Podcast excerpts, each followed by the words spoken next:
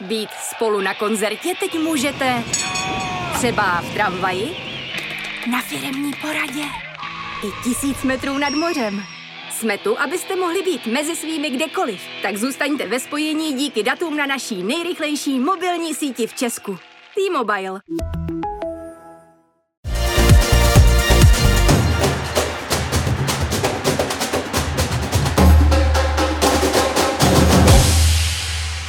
Mixzóna. Hezký den všem posluchačům podcastu Mixzona, který vám přináší web Sport.cz. Dnešní díl bude trochu netradiční, protože u nás ve studiu nemáme žádného vrcholového sportovce, ale vítám ve vysílání své dva kolegy, na dálku šéf redaktora webu Sport.cz Pavla Novotného. Ahoj Pavle. Ahoj Michale a ahoj Honzo. Přesně tak, vítám přímo ve studiu Honzu Škora, hokejového experta Sport.cz. Ahoj Honzo. Dobrý den všem posluchačům. A jak už se složení naší sestavy je možná patrné, budeme se bavit o zimních olympijských hrách v Pekingu, které za pár dnů začnou a my tři se chystáme přímo v dějišti spravodajsky pokrývat pro web Sport.cz a deník právo. Tak ta otázka na úvod je asi jasná. Eh, Pánové, jak se těšíte do Číny? Honzo? No, já o nějakém těšení se bych zatím nemluvil, protože uh, říkají to všichni hokejisti, se kterými jsem mluvil, říkali to stejně hokejistky. Já uvěřím tomu, že jsem na olympiádě, až opravdu budu v Pekingu, až budu na stadionu, protože ta doba, asi každý z nás ví, jaká je, je to těžká, uh, Omikron nabírá na síle, lítá, takže opravdu pokud dorazím do Pekingu, tak uvěřím, že jsem na olympiádě. Jak to máš ty, Pavle? Já, já se musím pousmát, protože uh, jestli Honza uvěří, až uh, přiletí do Pekingu, tak já uvěřím, až přestanu mít pozitivní testy aktuálně. Uh, jak asi všichni tři dobře víme, tak bohužel, bohužel mě uh, Omikron dostihl osobně a přestože už jsem desátý den od PCR testu, tak pořád uh, se ukazují na antigenu jako pozitivní. Takže nemůžu zatím absolvovat povinné dva PCR testy, které mě teprve pustí do dalšího kola a směrem k letadlu. Takže nade mnou visí do této chvíle otazník. Uh, už asi nyní je jasný, že nestihnu odletět s vámi a modlím se, abych vůbec stihl se do Pekingu dostat. My doufáme, že se v Pekingu všichni připotkáme. Já už jsem olympiádu v Číně zažil před 14 lety. Letní hry tehdy byly musím říct, poměrně dobře zabezpečené, co se týče fungování. Všechno fungovalo na vysoké úrovni, byla tam spousta dobrovolníků, spousta vojáků, kteří stáli v dvoumetrových rozestupech podél kilometrových plotů, ale tehdy bylo hlavním tématem bezpečnost a teď je hlavním tématem samozřejmě COVID a různá opatření proti, nebo epidemiologická opatření tak eh, my jsme s Pavlem zažili v létě v Tokiu na, na letních hrách, ale asi Pavle podle těch zpráv, které zatím s Číny máme, budou ta opatření v Pekingu ještě mnohem přísnější a bude obecně náročnější fungování i pro nás novináře. Já jsem na to osobně sám zvědavý. Eh, přesně jak si řekl, zažili jsme Tokio, kde eh, se celý svět soustředil a připravil se na to, aby hry mohly proběhnout v pořádku. A zažili jsme, jaké to je být 16-18 eh, hodin denně v respirátoru, eh, nemoc se prakticky hnout z té bubliny olympijské, i když v Tokiu jsme tu šanci dostali po 14 dnech takové té pseudokarantény, jsme se mohli aspoň začít dopravovat metrem, což, jak si určitě vzpomeneš, nám výrazně ulehčilo život a práci, protože jestli něco v Tokiu mírně nefungovalo, tak to byla právě doprava, která byla dopředu nastavená tak, aby novináři mohli jezdit veřejnou dopravou a tím, že prvních 14 dnů nemohli, tak se eh, dostali, dostali jsme se v několika, do několika velice ošemetných situací, kdy prostě nebylo možné dostat se někam včas. Eh, myslím, že Peking se z tohohle toho poučil, proto nastavil dopředu bublinu olympijskou totálně uzavřenou a myslím si, že i v tomhle ohledu, eh, co se týče třeba dopravy, že bude všechno nastavené výrazně lépe než Tokiu. S čím určitě organizátoři nepočítali, tak je nástup varianty Omikron, která si myslím, že v mnoha ohledech může změnit pravidla hry. Je pravda, že v tomhle ohledu Omikron přišel asi v nejhorší možný čas. V České republice patrně kulminuje zrovna v momentu, kdy výprava nebo i my eh, se chystáme do Pekingu, takže samozřejmě budeme netrpělivě sledovat i naše testy PCR před, před odletem a budeme doufat, že vším projdeme, protože my pak budeme testováni i každý den v Číně. Máme už teď v telefonu aplikaci, která má hlavní oficiální úkol sledovat naše zdraví, byť podle různých výzkumů třeba i z kanadské univerzity má i jiné funkce, které uh, úplně asi nespadají do aplikace olympijské, ale chci se teď podívat na to, jaká může být vlastně na olympiádě atmosféra, protože olympiáda je setkáním sportovců celé planety, většinou mývá pohodovou atmosféru, kdy se potkávají sportovci z různých sportů. Jaké to bude teď v momentě, kdy všichni jsou uzavřeni v bublině, mají ať už strach nebo velký respekt z toho, aby neonemocněli, tak eh, jak třeba Honzo myslí, že se to projeví eh, na samotné atmosféře, ať už ve vesnici olympijské nebo na sportovištích? Tak já jsem zažil, když na dálku loňský mistrovství světa v hokej, který už se hrálo taky v bublině, a je to něco jiného. A uh, já třeba z rozhovorů s hokejisty, které jsme vedli od minulý týdne až po ten současný, já myslím, že oni sami nevědí, do čeho jdou. Oni nemají informace, jak to tam bude vypadat a uh, drtivá většina z nich si nepřipouští, že by se v podstatě nedostala nikam jinam než na ten zimní stadion. A uh, když se bavím, a jsou to holky i kluci, Třeba Šimon Hrubec si plánuje, jak bude v Pekingu vyrážet za lyžováním, jak tam bude koukat, jak jezdí sportovci na snowboardu, protože ho to baví a věnoval se tomu dřív, ještě souběžně s okem. No já si tím nejsem úplně jistý, jestli tohle, jestli tohle půjde. Zatím ta pravidla jsou stanovená tak, že sportovci by mohli navštěvovat eh, jiné sporty. Nakonec eh, diváci v hledišti by měli být, ale lístky se neprodávají, takže budou jen rozdávány. Ale zatím, co měl Martin Doktor poslední informace přímo v dějišti her, tak sportovci by teoreticky mohli navštěvovat sporty, ale je samozřejmě otázka, jestli se jim bude chtít a jestli bude reálné se vydat z Pekingu do těch horských vesnic, které jsou vzdálené až 200 eh, kilometrů, takže samozřejmě ta cesta by byla náročná. Co, Pavle, ty čekáš od té atmosféry her? Opět se můžu, můžu vrátit uh, myšlenkami o půl roku zpátky do Tokia, kde uh, diváci nesměli být, ale myslím, že nakonec jsme zažili na mnoha sportovištích poměrně příjemnou atmosféru, kterou vytvořili jak členové realizačních týmů, tak dobrovolníci. A osobně já vzpomínám třeba na finále sportovního lezení s Adamem Ondrou, kde byl ten areálek tak kompaktní, že tribuna, která se naplnila dobrovolníky, vlastně potom poskytla atmosféru, jako kdyby tam v podstatě diváci byli. Nevím, jak to může vypadat v Pekingu, ale spíš přemýšlím, snažím se vžít do pocitu sportovců. Vím, že Martina Sáblíková včera sama mluvila o tom, eh, respektive každý sportovec, který jede do Pekingu, říká, že to budou jiné hry. A Martina Sáblíková uh, vzpomínala uh, sama, jak zažila loni světový pohár v Bublině v Herenvenu na těch několik týdnů, a jak to bylo zvláštní bez diváků. A možná nám se to nemusí zdát, ale divácká podpora při rychlobruslení i pro ní je významná a říkala, že je sama zvědavá, jak se bude dostávat do tempa, jak se jí bude bruslit. A v podobném, podobném duchu uvažují, myslím si, všichni sportovci. A taky by mě zajímalo, to je třeba asi na tebe, Honzo, eh, co se asi honí hlavou hokejistům, protože vidíme v případě extraligy, že tam se Omikronu velice daří v hokejových kabinách, jak eh, prostě je možný, aby, aby se udrželi všichni negativní. Český olympijský výbor a předseda Kejval zmiňoval dosavadní zkušenosti, že i přes negativní testy před odletem, tak 2% eh, těch, kteří přiletí do Pekingu, vystoupí jako pozitivní. Já bych chtěl věřit, že zrovna ty hokejisti jsou docela bezpečí. Eh, předně bychom si měli říct, že mužská hokejová reprezentace je rozdělena na dvě části. 12 a 12. Tu první část tvoří hráči z KHL, která byla přerušena a vedení národního týmu pro ně už od minulého týdne uspořádalo tréninkový kemp v Praze. A většina z kluků z KHL tím omikronem onemocněla. Někteří už při návratu z Ruska, někteří ještě tady v Praze. A oni by v podstatě měli být. Eh, sedm kluků odletělo ve čtvrtek, z té 12 z KHL dalších pět čeká na pozdější odlet, ale je to taky kvůli Omikronu a většina z nich už ho bude mít za sebou. Otázka je, jak to bude vypadat u té druhé poloviny týmu, která taky čítá 12 men. Někteří už ten Omikron budou mít za sebou, protože do něj spadli se svými kluby, ať už v Extralize, ve Švédsku, ve Finsku.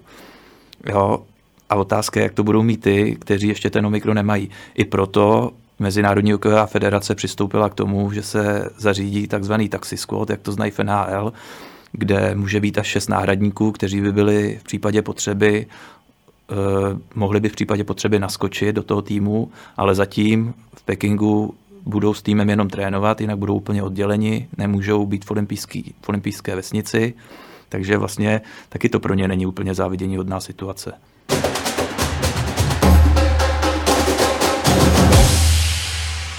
My samozřejmě doufáme, že v Pekingu budeme moct psát hlavně o českých úspěších a ne o pozitivních testech v české výpravě, jako jsme si to, Pavle, zažili v Tokiu, kdy vlastně ten týden před zahájením olympiády byl samozřejmě náročný především pro sportovce a pro zástupce olympijského výboru, ale ani my jsme neměli moc radost z toho, že každý den přibýval další, další případ pozitivního testu v české výpravě. Ale jak vlastně může být úspěšná česká výprava v Pekingu? Protože se si vybavíš, Pavle, my jsme než se začala vysílat Mixzona, tak jsme si zkoušeli jeden díl a právě vysílali jsme do zdi a bavili jsme se o ambicích české výpravy hmm. pro olympijskou sezónu. Bylo to ještě před začátkem zimy a v mnoha hledech jsme byli optimističtí. Na druhou stranu ta sezona se v mnoha sportech a pro řadu českých nadějí nevyvíjí úplně ideálně. Tak eh, jako očekáváš úspěšnost české výpravy? Já připomenu, že v Soči získala 8 medailí a ta devátá z biatlonové štafety je snad na cestě v Pyeongchangu to bylo jednu medaili méně. Asi se nedá úplně očekávat, že bychom se dočkali podobných cifer i letos v Pekingu. Myslím, že si oba dva dobře pamatujeme na naše nesmělé odhady během, během toho uh, nultého, nultého pořadu Mixzony. Já, jestli si vzpomínám, tak jsem typoval čtyři medaile, ale bohužel s ohledem na vývoj té zimy jsem asi ještě o něco větší skeptik. Co ty, Michale? Bohužel, bohužel taky asi své odhady budu muset trochu, trochu mírnit, i když pochopitelně budu jedině rád, když se budu mílit, ale o jednu jasnou medailovou adeptku bohužel česká výprava přišla v podobě Evy Samkové, která si v prosinci zlomila nešťastně při dojezdu týmového závodu v cíli oba kotníky. Pak začal takový boj s časem a možná pokus o lékařský zázrak Přišlo ti, Pavle, reálné, že by s tak vážným zraněním stihla vůbec eh, do Pekingu odcestovat, protože dlouho se o to její tým pokoušel, měla k dispozici nejlepší lékaře, kteří jsou v Česku k dispozici? Já eh, přímě ne, neznal jsem přesně uh, rozsah toho zranění, samozřejmě dostávali jsme nějaké informace, uh, ne, nevěděl jsem, jak moc poškozené jsou ty kotníky, ale, a nejsem samozřejmě lékař, ale byl jsem od začátku trošku skeptický a hlavně mi pořád hlavou běželo, jestli, jako kde je hranice mezi tou snahou zúčastnit se olympijských her a tím zůstat zdravý i do budoucna. Vzpomínal jsem na Vancouver, eh, kde, myslím, podobný martyriem prošla Nikola Sudová, když tak mě oprav, Michale, eh, Přesně která si těsně vlastně předtím přetrhla vazy v koleni. Vazy v hmm. koleni a asi si taky vzpomínáš, Eh, bylo to pro nás takové jako novinářské sousto, jak jsme eh, neustále se snažili hledat nové a nové informace. Tehdy eh, se pro ní scháněla speciální karbonová ortéza, která by to koleno podržela a dělala první, poslední pro to, aby hry absolvovala. Nakonec to k úspěchu nevedlo. A já jsem si přesně paralelně v případě Evy jsem si na tohle vzpomínal a byl jsem od začátku skeptický, že že se to podaří.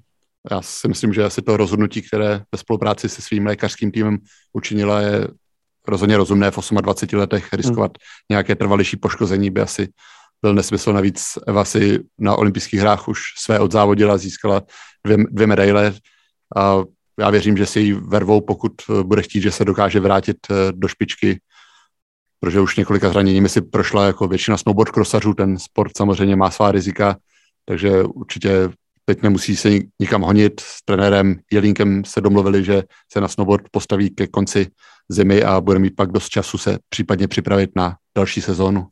Přesně tak a navíc si myslím, že eh, to bude krásný příběh eh, vrátit se a tu medaili ještě urvat v alpské mece zimních sportů v Kortýně za, za čtyři roky. Přesně tak. Eh, když přejdeme k těm, kteří se v Pekingu představí, tak těžko asi začít jinde než u Ester Ledecké, obhájkyně dvou zlatých medailí.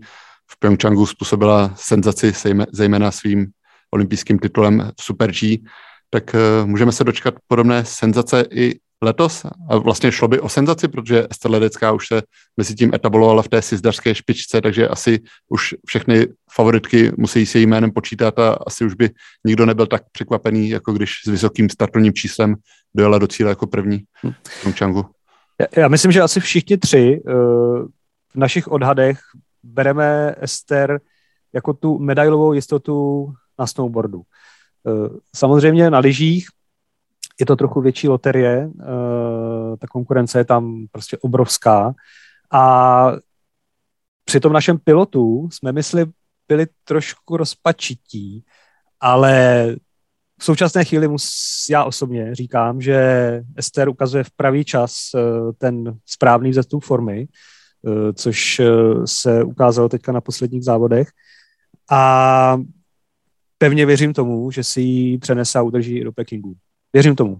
Klíčový bude nejen v jejím případě, ale asi u všech lyžařů nebo závodníků na sněhu materiál a schopnost připravit uh, lyže, případně snowboard na podmínky, které jsou v Číně specifické a v podstatě nikdo nezná tím, že v Číně nemohli hmm. proběhnout testovací závody a Ester a její tým trochu bojovali s nastavením lyží a materiálu při úvodních závodech sezony v hmm. Kanadě pak v Evropě se to povedlo vyladit, ale samozřejmě je otázka, jak se to povede v Číně určitě bude zajímavé to sledovat a může to výrazně promluvit do celkových výsledků. Hmm. Nemluvil jsi, Michale, třeba s uh, někým ze, ze servisu uh, od našich lyžařů. V čem je to tak specifické? Bohužel ta komunikace s týmem Ester Ledecké je omezená, vlastně nikdo uh, ani nemůžeme mluvit uh, během sezóny s jejími zástupci Ester, respektive s jejím, s jejím týmem. Věříme, že Pekingu Ester svolí k tomu, aby jsme o tom mohli mluvit, ale mluvila o tom Ester během tiskové konference, kterou měla před pár dny. Říkala, že samozřejmě je to trochu jiné než na světových pohárech, kde může využívat služeb týmu Atomiku, odkud má Ližek, přímo servismany, kteří zkouší a testují. To v Číně nebude možné, tam se budeme se spolehnout uh, čistě na své trenéry, ať už Tomáše Banka nebo France Gampera, případně, nebo především tedy na servismana Miloše Machytku, takže ani ona úplně do poslední chvíle nebude vědět, jak liže fungují a ukáže se při trénincích. Samozřejmě drobnou nevýhodou je ta její obojživelnost tím, že ona začne na snowboardu a vlastně mezi snowboardovým závodem a prvním lyžařským jsou pouhé dva dny volna, takže ona sama na to testování nebude mít moc času, tak to samozřejmě bude významný faktor, který může ovlivnit eh, její výsledky. Navíc přiletí do Pekingu je o něco později, je to tak? Uh, ona, ona je v Itálii teď, uh, nebo před pár dny byla v Itálii, měla by letět uh, vlastně 31. ledna a teď se věnuje především tedy snowboardu, kterému neměla moc času se věnovat během sezóny, protože víc, víc času a víc závodů strávila na lyžích. Na druhou stranu ona mnohokrát prokázala, že i s minimem tréninku je na snowboardu absolutně dominantní. Ty její časy v kvalifikacích dokonce se blížily mužským a v některých případech i muže překonávala a ten náskok na ženy byl opravdu oparník, jak se říká, a dá se říct, že pokud neudělá chybu, tak je jasnou favoritkou na zlato, ale samozřejmě sport je o chybách, ta chyba přijít může, když bychom jí nikdo nepřáli, ale rozhodně Ester tam pojede v roli hlavní favoritky i s minimem odježděných závodů na snowboardu. Hmm. Já bych se posunul dál k další stálici české, českého zimního sportu, Martina Sáblíková, její pátá olympiáda, vlastně neuvěřitelné, jak dlouho už patří do špičky, v podstatě bez výkyvů dokáže rok co rok vyhrávat medaile na dlouhých tratích, ale ta letošní sezona směrem k olympiádě se nevyvíjela úplně ideálně, ať už to byly spory mezi svazem a jejím trenérem Novákem a pak především zranění, které utrpěla v tréninku, kdy si pořezala stehno. Tak Pavle, jaké máš informace o jejím aktuálním rozpoložení, ve kterém do Číny odlétala? Martina, Martina uh sama říkala, že se do Pekingu moc těší, že vlastně cítí uh, pořád ten stejný zápal, jaký měla, když šela poprvé do Turína. A velice nadšeně mluví o tom, jak uh, se v ní mísí ty pocity, jak snila o tom, že se dostane aspoň na jednu olympiádu. A už jde na pátou, takže ona si prostě žije pořád svůj sen.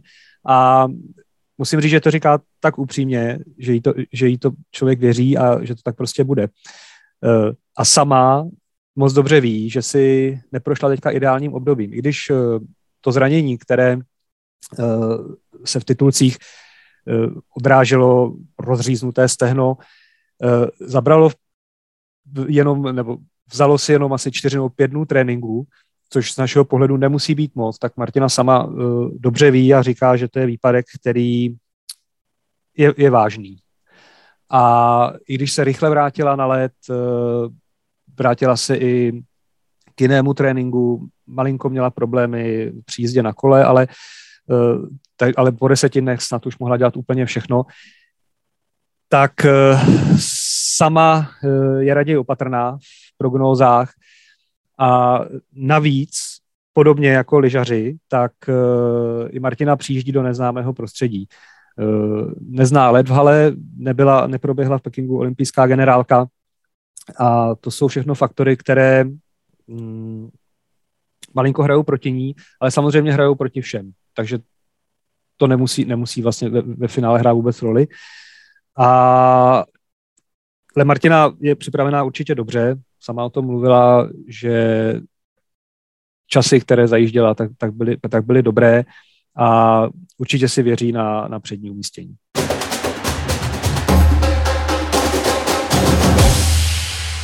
Tradičním tahákem eh, z českého pohledu na zimních olympiádách je biatlon. Eh, musím vzpomenout samozřejmě ty parádní dva týdny v Soči, kdy v podstatě každý závod znamenal buď českou medailovou radost, nebo minimálně boj o medaily nebo začátek olympiády v Pyeongchangu, kdy hned v úvodních sprintech se radovali Veronika Vítková a Michal Krčmář z olympijské medaile. Od té doby se ten tým biatlonový trochu proměnil, z olympijských medailistů zůstal jen Michal Krčmář. Na druhou stranu v posledních letech vyrostla Česku kometa v podobě Markety Davidové. Tak eh, Pavle, věříš, že biatlon opět udělá českým fanouškům radost i letos? No, Michale, od Soči uběhlo už 8 let. Eh, biatlon a celý ten boom kolem něj uh, si prošel nějakým vývojem. A myslím, že asi oba, oba, nebo i, i Honza, myslím, budeme v prognozách asi trochu opatrní, ne? Uh, já musím říct samozřejmě Markéta, uh, mistrině světa, um, výborná, uh, výborná nástupkyně Gabriely Soukalové, ale výkony trochu jako na houpačce, podobně u Michala Krčmáře. A myslím, že uh, odhadovat uh, šance našich biatlonistů na medaile je opravdu uh, obtížné, ale pevně věřím, že aspoň jednu, jednu přivezou. Já myslím, že ten poslední díl světového poháru před olympiádou nás mohl trochu navnadit, ať už v případě ženské štafety, která bojovala do nešťastného pádu Lucie Charvátové o medaily, nebo i u Michala Krčmáře, že přece jenom ten plán, který, který trenéři, ať už Ondřej Rybář nebo trenér žen Egil Gieland eh, říkali na začátku sezóny, že tu formu budou se snažit směřovat k olympiádě, že by mohlo výjít. Eh, navíc v biatlonu samozřejmě těch šancí na medaily je hned několik, hmm. tak eh, já bych byl takovým opatrným optimistou, že snad alespoň ta jedna medaile by, by mohla klapnout. Navíc Marketa dokázala, že velké, promiň Pavle, ještě Marketa dokázala, že velké závody umí právě na mistrovství světa, že s tím tlakem, který samozřejmě na ní, jako na Českou jedničku přichází, umí poměrně dobře pracovat, tak i to mě trochu přivádí na tu optimistickou notu. To máš určitě pravdu. Eh, navíc eh, by možná mohl pomoct ten vzestup Jessica Jislové, eh, která se teďka pravidelně umistovala v první dvacíce a mohlo by to přispět k takové nějaké té vnitřní pohodě v týmu a mohlo by se to odrazit i na výsledcích. Koho tam, Pavle, vidíš dál jako z možných uh, medailových nadějí, protože v úvodu sezóny měl několik výborných výsledků Michal Novák v běhu na lyžích, slalomářka Martina Dubovská se také dokázala dostat do desítky, i když ty poslední výsledky u obou byly takové trošku rozpačitější. Uh, stejně tak bobisté zatím nenavázali úplně na tu minulou sezónu, ani Anna Fenštetová ve skeletonu, i když u obou byly objektivní důvody, bobisté bojovali s covidem, vyšetření u Anny Fenštetové odhalili cukrovku, ale vidíš tam ještě někoho, kdo by mohl být tím příjemným překvapením nebo černým koněm české výpravy pro hry v Pekingu? Musím se, Michale, přiznat, že nevidím. No a proč by to nemohly být hokejistky třeba? Jako ta hokejistky jsou vůbec eh, premiérově na olympijských hrách a uh, ta jejich cesta tím turnajem bude mnohem složitější než u hokejistů, jo, protože ten systém turnaje hokejistek je rozdělený, základní skupiny jsou dvě po pěti, přičemž z té A skupiny má všech pět týmů jistý postup do čtvrtfinále, naše holky jsou ve skupině B. A pak, když by chtěli pomýšlet na medaily, o čemž třeba kapitánka Alena Mills mluví, že je to cíl, o který by se mohli pokusit, tak to znamená základní cíl vyhrát tu svoji B skupinu, protože jakmile ji nevyhrajou, velmi pravděpodobně půjdou ve čtvrtfinále na Kanadu nebo na Američanky, kteří jsou tomu zbytku světa odskočený hodně. Ale pak, když by tu skupinu vyhráli, znamenalo by to ve čtvrtfinále Finsko, nejspíš, nebo Rusko. A ještě třeba před třem, třemi, pěti lety byly doby, kdy i to Finsko pro nás bylo nedostižitelné. Ale ten náš tým udělal tak obrovský pokrok, o kterým třeba svědčí poslední mistrovství světa, kde narazili právě na Finky ve čtvrtfinále. Na Finky, který uh, sahali po zlatu pak ve finále. A uh, naše holky s nima prohrály ve čtvrtfinále jenom 0-1. Byly většinu času asi tím týmem, který tahal za kratší konec. Ale třeba právě i kapitánka Mills přiznávala, že i Finky říkali, že jsou překvapený z toho, jaký progres ten český tým udělal za poslední roky a že už je chtě nechtě berou do té užší špičky. Jo, a pokud by se podařilo přelézt přes to čtvrtfinále, asi by to znamenalo pak semifinále Američanky nebo Kanaděnky, což by byl těžký úkol, ale zase by tam pak byl ten zápas o bronz a myslím si, že tam už by to bylo možné, takže já zase bych ty holky úplně neodepisoval, byť samozřejmě to budou mít strašně těžký. Jo.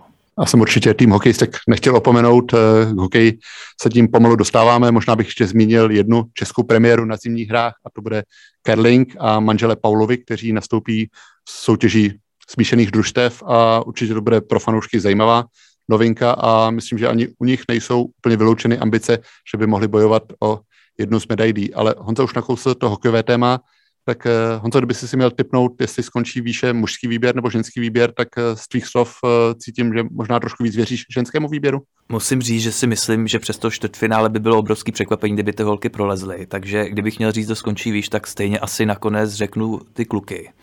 A to proto, že odmítnutí NHL pustit za současné situace své hráče do Pekingu přece jenom zvyšuje naše šance. Možná to vyzní blbě, do co říkám, protože když se podíváme na výsledky českého hokejistů v této sezóně, kdy v rámci Eurohockey Tour absolvovali šest zápasů, všech šest prohráli a co možná hůř, ten předváděný výkon byl ještě možná větším varováním než těch šest porážek, tak to může znít nelogicky. Ale hmm, Filip Pešán s generálním manažerem Petrem Nedvědem věří, že se ta forma sejde právě v Pekingu. Můžeme polemizovat o tom, na, nakolik jsou tady ty, ty přesvědčení silný. Ale fakt je ten, že Kanada prostě bere hráče z Evropy. Fakt je ten, že Američani mají výběr postavený z hráčů z univerzit a to máte rázem dva favority turnaje, pokud byli hráči NHL mimo. Čímž neříkám, že je hravě porazíme. Třeba vzpomeňme na poslední olympiádu Pyeongchangu, kdy jsme právě na Američany narazili ve čtvrtfinále, horko těžko jsme je udolali po samostatných nájezdech, kdy se v brance cnul Pavel Francouz a nebýt jeho, tak si myslím, že už byla konečná ve čtvrtfinále. No a v zápase o bronz jsme narazili na Kanadu, která nám dala tuším 6 gólů a ty medailové sny vzali za svý. Jo, takže nebude to jednoduchý, když si vezmeme, Rusové mají nabitý kádr z KHL, Finové všechno zkušený hráče, stejně tak Švédové, ale ta šance tam je. Myslím si, že pro naše hokejisty bude strašně klíčový hnedka úvodní zápas ve skupině s Dánskem. Protože pokud ho zvládneme, jak asi fanoušci očekávají, že by se zvládnout měl, tak nám to dodá klid do těch dalších zápasů s Ruskem a se Švýcarskem v základní skupině. Ovšem, pokud by se ten zápas s Dánama nezvládl, tak si myslím, že by tam vypukla velká panika teda v naší reprezentaci. No je pravda, že ani ta nominace se nerodila úplně snadno. Nejprve si vedení reprezentace trochu postesklo, že muselo ta jména oznámit dřív kvůli plénu Českého olympijského výboru. Poté někteří hráči si posteskli, že s nimi nebylo patřičně komunikováno, někomu zase chyběli někteří hráči v týmu. Tak eh, Honzo, je někdo, kdo tobě chybí v té nominaci, kdo si myslí, že by na olympijské hry patřil za těch současných okolností? Mně tam prostě chybí jméno Milana Gulaše a nepochopil jsem to, když byl vzat v prosinci na turnaj do Moskvy, aby trenéři opravdu viděli, jak je na tom. A když to vezmeme, tak v podstatě jenom on s Honzou Kovářem a ta jejich souhra snesla přísnější měřítka. Byli to právě oni, kteří se postarali o jediný český góly. Trenér, trenér Pišán i generální manažer Nedvěd vyprávěli, jak hledají nějaký dvojičky, které by fungovaly, nějaký zájemný vazby. No a když pak v Moskvě takovou jednu dvojičku dostali, tak pak Milana Gulaše nevzít teda na olympiádu. Pro mě to byl šok, protože já, jestli jsem uh, nějaký jména měl zajistý, tak to byly tyhle ty dvě. Eh, samotná ta nominace a nekomunikace s, těma hráč, s těmi hráči, nevím, co si o tom mám myslet, protože v dnešní době a i za té současné situace, v jakém stavu je ten český OK, tak ty kluci by rádi slyšeli, že se s nima počítá, jo, rádi, a nestojí to přece nějak spoustu času zvednout ten telefon, říct si, máme, říct si, máme o tebe zájem, počítáme s tebou v takovýhle a v takovýhle roli. No, nevím, jsou hokejisti, kterým to vadí i z toho současného kádru, že s nimi vlastně vůbec nikdo nemluvil. A o té nominaci se dozvídali úplně stejně jako třeba novináři nebo jako třeba fanoušci až z online tiskové konference, kterou si pouštěli na internetu. Přijde mi to nedůstojný. Je pravda, že ten model trenéra a generálního manažera, který má hlavní odpovědnosti v českých podmínkách eh, poměrně nový, tak samozřejmě ukážou asi až výsledky na vrcholné akci, ale z tvého pohledu, jak to zatím funguje mezi Petrem Nedvědem a Filipem Pešánem, že občas to působí, že ta zodpovědnost je tam trochu nejasná, tak eh, jak to vnímáš fungování tohoto modelu? Je podle tebe optimální pro tvoření výběru pro tyhle velké akce? No, ponechme stranou můj názor, že si myslím, že v našich podmínkách to úplně optimální není, ale ono zatím jsme ani nemohli zjistit, jak to funguje nebo nefunguje, protože Petr Nedvěd vlastně na vlastní oči neviděl jediný zápas národního týmu z objektivních příčin, ať už to byla operace nebo pak kdy jel skautovat hráče, do toho taky chytil covid, takže vlastně nevíme, ono se to možná to naplno odkryje až právě Peking, jak to vlastně funguje. Každopádně je to nastavený tak a myslím si, že po těch úvodních slovech Petra Nedvěda, když tvrdil, že se s Filipem Pešánem na všem domlouvají, že ta nominace je jejich společným dílem, tak asi pochopil, že takhle to nejde a už sám přiznává, že tu e, zásadní zodpovědnost nese on. Byl to on, kdo měl poslední slovo při skládání kádru. Ale jako jak to bude vypadat. Za, za ten coaching zápas je zodpovědný přece Filip Pešán, takže eh, ať už eh, úspěch či neúspěch za to chtě nechtě musí nést odpovědnost ruku v ruce oni dva. My jsme tím pomalu dokončili naši inventuru očekávání od olympijských her v Pekingu a od naší výpravy. Já myslím, že můžeme posluchačům slíbit, že hned snad po návratu z Pekingu se pokusíme tady opět setkat a zhodnotit, eh, ať už nakolik byla ta naše očekávání přesná, nebo si povyprávět nějaké historky z Číny. Myslím, že, že jich bude dost, eh, tak eh, se s vámi, pánové, budu opět těšit eh, na slyšenou po konci olympijských her. Děkuji vám, že jste si našli čas na Mixzonu a přeji i posluchačům hezký den. Já Michale děkuji za pozvání a doufám, že se šťastně všichni tři v Pekingu setkáme. Já taky děkuji a přeju všem posluchačům, ať si užijou olympijské hry a dělají jim český sportovci radost.